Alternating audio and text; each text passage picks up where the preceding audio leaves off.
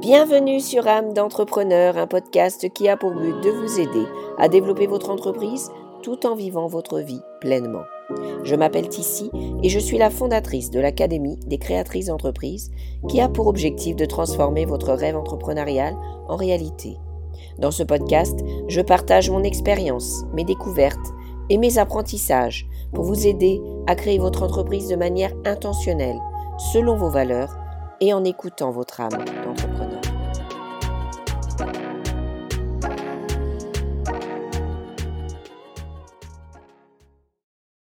Coucou mes chères créatrices, aujourd'hui je vais partager avec vous un vieux podcast en fait que j'avais créé il y a quelques années. Je vous le partage et je vous souhaite une superbe journée. À très bientôt. Bonjour, je m'appelle Tissi du blog tissiguillou.com. Je vais partager avec vous 12 habitudes indispensables pour vous chouchouter au quotidien. Mais d'abord, je vais vous parler un petit peu de mon histoire. Je suis thérapeute holistique en Irlande. J'offre des soins de bien-être et beauté tels que le massage et l'esthétique. Mais la thérapie qui a le plus changé ma vie est le shiatsu. Cette thérapie énergétique m'a enseigné entre autres des techniques pour apporter l'équilibre physique et émotionnel. En 2014, j'ai décidé de prendre 100% responsabilité de mon bien-être. C'était l'année de mes 40 ans. Et ça faisait plus de 25 ans que j'étais en guerre contre mon corps. Mon poids et la nourriture contrôlaient ma vie. Et après des années de régime yo-yo, j'étais épuisée. J'étais déterminée à changer ma vie et retrouver une relation harmonieuse avec mon corps. J'ai appris à me connaître, à être à l'écoute des besoins de mon corps, à évacuer les émotions toxiques, à pardonner et à m'accepter tel que je suis. De plus, j'ai vraiment pris conscience que pour pouvoir prendre soin des autres, je dois tout d'abord prendre soin de moi. J'ai créé tissiguiou.com pour partager des idées, des ressources et des outils afin de rayonner de bien-être pour pouvoir croquer la vie à pleines dents. En quête du bonheur, je suis partie là où je suis heureuse. Je ne reviens pas. Moi. Je ne veux pas une vie parfaite, je veux juste être heureuse.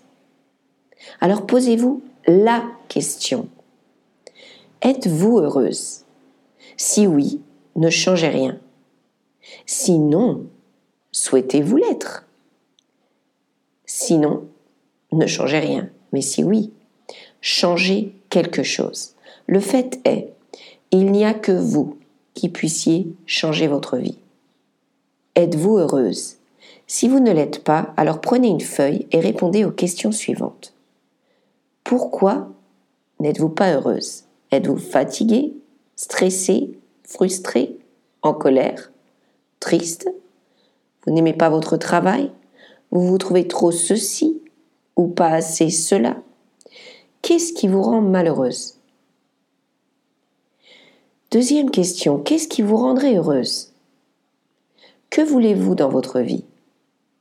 Si votre marraine l'a fait vous offrez un souhait, quel serait-il? Une fois que vous avez identifié ce qui vous rendrait heureuse, peut-être est-ce plusieurs choses, que pouvez-vous changer maintenant dans votre vie pour que votre souhait devienne réalité? Bravo, maintenant agissez. Lisez le reste du guide, faites votre tableau des rêves et commencez à visualiser votre nouvelle vie. Mon conseil, pensez toujours à ce que vous voulez dans votre vie et surtout pas à ce que vous ne voulez pas. Première habitude. Ressentir puis éliminer les émotions toxiques. L'angoisse, l'inquiétude, la frustration, la tristesse, la culpabilité, la colère, la rancune, l'anxiété, le stress. Nos émotions. Nous ressentons tous des émotions positives ou négatives. En tant que maman, je ressens énormément de joie, mais aussi de l'inquiétude. Et ce, dès la grossesse. Quand je suis inquiète, j'ai envie de sucre, surtout de chocolat. C'est normal, car les émotions ont un impact sur le corps. Tout est lié. Et vous, quelle émotion toxique ressentez-vous souvent? En tant que thérapeute, je recherche toujours quelle émotion est à la source de la douleur. Par exemple, lorsqu'une personne souffre de sinusite, c'est souvent dû à une difficulté à lâcher prise ou faire le deuil. On dit d'ailleurs que cette douleur est le signe de larmes retenues. La constipation en est un autre symptôme. Une émotion que je vois souvent est la colère, qui peut même se traduire par de la rancune, comme de vieilles blessures enfouies au fond de soi, mais aussi de la frustration. Les symptômes sont les douleurs aux épaules, au cou, sciatique, vertige, migraine. Vous voyez, il y a donc une vraie connexion entre nos émotions et notre corps. Notre corps nous parle. Si une émotion est ressentie ou réprimée pendant longtemps, elle finit par créer une douleur, voire une maladie. C'est donc vital de prêter attention à nos émotions et d'apprendre à les relâcher afin de garder notre corps en équilibre et en bonne santé. Il est tout aussi nécessaire de faire attention à nos pensées, car chaque pensée crée une émotion et chaque émotion a un impact sur le corps. L'adrénaline, qui est à l'origine l'hormone de la peur, que l'on ressent par exemple en cas de danger, si on était dans la jungle poursuivi par un lion, on a besoin de l'adrénaline pour se sauver. Cette hormone, on la ressent régulièrement, voire tous les jours, à cause du stress. Comment vous sentiez-vous lors de votre dernier entretien professionnel? Lors d'un examen, tel que le baccalauréat ou le permis de conduire? Aviez-vous des papillons dans l'estomac? Le passage aux toilettes toutes les deux minutes? Le cœur battant vite et même peut-être des sueurs froides? Tout cela sont les signes de la montée d'adrénaline, une hormone nécessaire à sauver notre vie, qui envoie le sang dans les jambes, bras et accélère le rythme cardiaque pour pouvoir se battre ou se sauver lors d'un danger. Malheureusement, de nos jours, nous produisons cette hormone pour des raisons de stress liées à des examens, au fait d'être en retard, de parler en public, ou même suite à des pensées et à des scénarios que nous imaginons. Après une montée d'adrénaline, lorsque nous retrouvons le calme, nous sommes généralement épuisés et nous avons faim. Nous allons donc manger, souvent quelque chose de sucré, boire un café ou un soda pour retrouver l'énergie nécessaire afin de terminer notre journée de travail. Vous connaissez ce mécanisme, n'est-ce pas? Imaginez l'impact que ce rythme peut avoir sur notre corps lorsque cela se passe régulièrement. Donc la prochaine fois que vous vivez une situation stressante, prenez quelques longues respirations, fermez les yeux et visualisez-vous dans votre entretien, examen, calme, détendu et confiante. Vous mettrez ainsi toutes les chances de votre côté et votre corps vous en remerciera. Comment se libérer de ces pensées et émotions toxiques?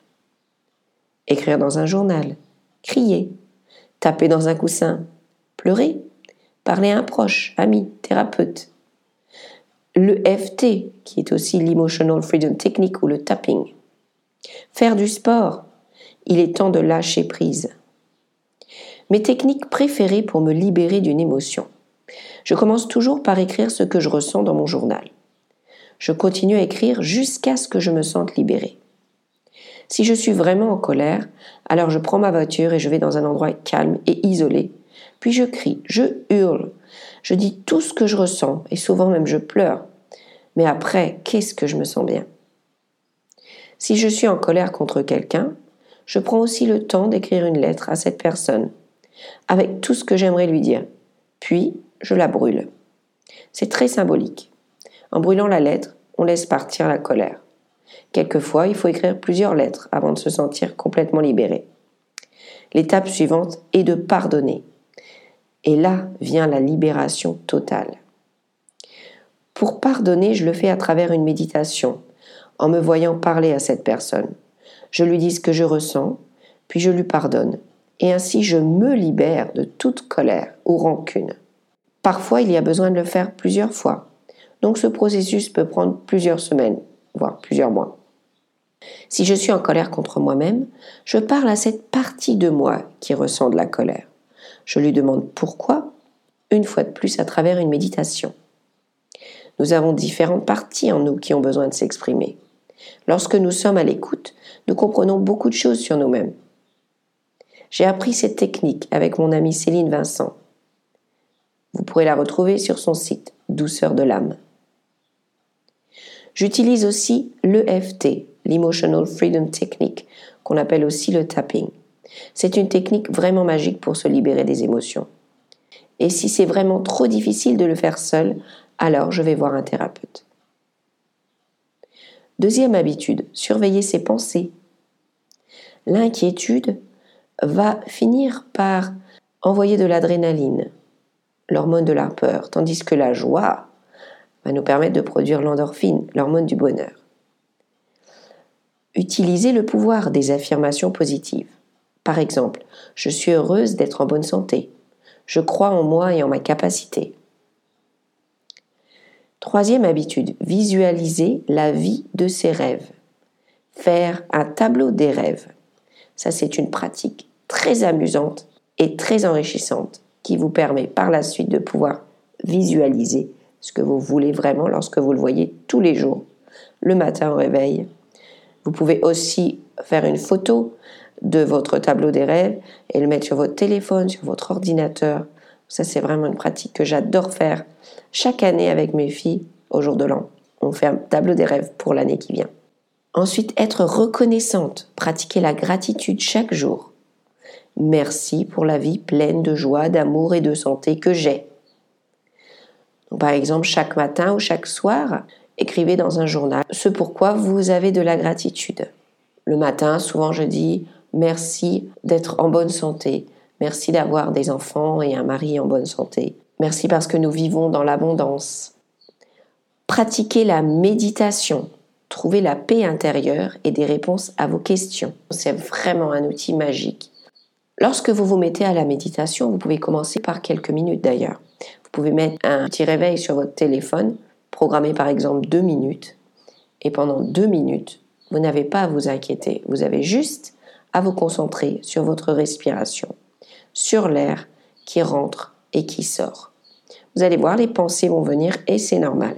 Vous voyez la pensée arriver et vous la laissez partir. Et vous concentrez sur votre respiration. Jour après jour, vous verrez que vous pourrez passer de plus en plus de temps à méditer. Soyez patiente. Je vous recommande aussi de rejoindre un cours, voire même d'utiliser une application qui vous aidera beaucoup au départ. Et vous verrez que sur YouTube, il y a plusieurs méditations que vous pouvez faire et plusieurs méditations qui sont guidées d'ailleurs. Moi, j'ai commencé avec la méditation guidée. Recevoir un soin régulièrement.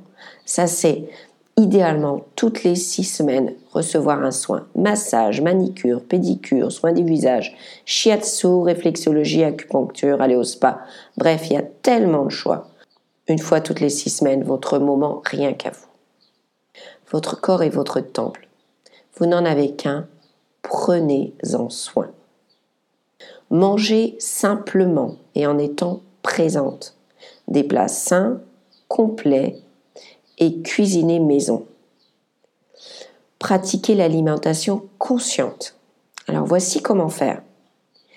Asseyez-vous dans le calme et mâchez bien vos aliments. Attendez d'avoir faim pour manger. Mangez doucement et surtout prenez du plaisir.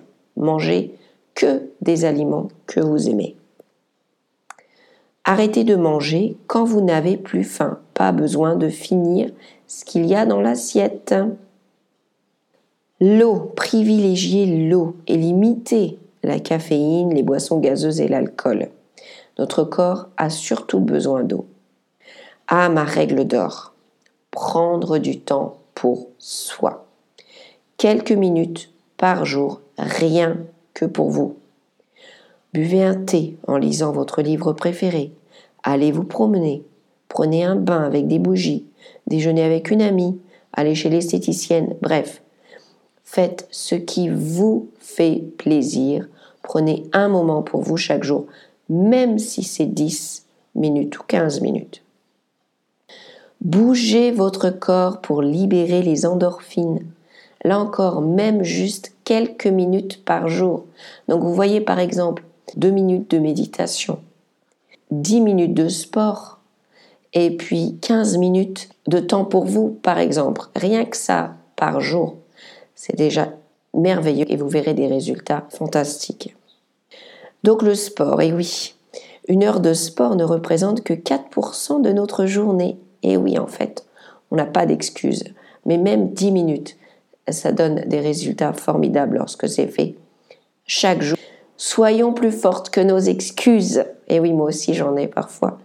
Adoptez une approche holistique et naturelle pour votre santé. Essayez des thérapies telles que l'homéopathie, l'herbalisme, la naturopathie, le repos. Parfois, c'est tout ce que notre corps demande. C'est ainsi qu'on va réussir à renforcer notre système immunitaire parce qu'on va utiliser des thérapies naturelles. Moi, j'utilise l'homéopathie à la maison depuis plusieurs années pour moi et ma famille et je dois dire que cette méthode est vraiment très efficace. Nourrir sa peau avec des produits naturels de préférence, alors bien évidemment, il y a un coût puisque souvent les produits naturels sont plus chers, mais c'est à faire évidemment avec euh, les possibilités, les moyens financiers que chacun a. Mais c'est juste de faire des choix informés. Il y a des ingrédients toxiques dans nos produits de soins. Il y a les huiles minérales, les polymères comme le propylène glycol qu'on va trouver sous les appellations de PEG et de PPG, le sodium lauryl et le sodium lauryl sulfate qu'on va retrouver sous l'appellation de SLS, des alcools gras et des solvants, des parabènes, des sels d'aluminium, etc. Votre peau est votre organe le plus grand. Tout ce que vous mettez sur votre peau, donc les cosmétiques, pénètre dans votre sang et peut affecter vos organes et votre corps. Donc utilisez le plus possible des produits naturels. Et finalement, le sommeil, le sommeil réparateur. Idéalement, 8 heures par nuit. Après, chacun a des besoins différents. Évitez de manger juste avant de se coucher et évitez les portables, télé, ordinateurs dans la chambre.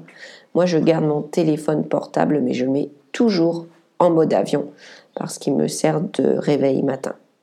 Je vous remercie d'avoir lu mon guide ou d'avoir écouté mon guide audio. J'espère que vous l'avez trouvé intéressant. Je vous recommande de n'introduire qu'une nouvelle habitude à la fois, tout simplement parce que d'essayer de tout faire en même temps, c'est vraiment difficile, voire impossible, en tout cas sur la longueur. Une fois que vous avez bien ancré une nouvelle habitude dans votre vie, vous pouvez en introduire une nouvelle. Tout ce que j'ai partagé avec vous, c'est ce que je fais pour ma santé, mon équilibre et mon corps. 80% du temps, oui, j'utilise la loi du 20-80. Parce que les 20% restants, je les attribue aux vacances, aux événements et au moment où j'ai envie d'autre chose.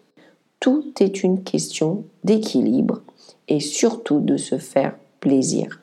Je vous souhaite une merveilleuse journée ou soirée suivant le moment où vous écoutez cet audio et je vous dis à bientôt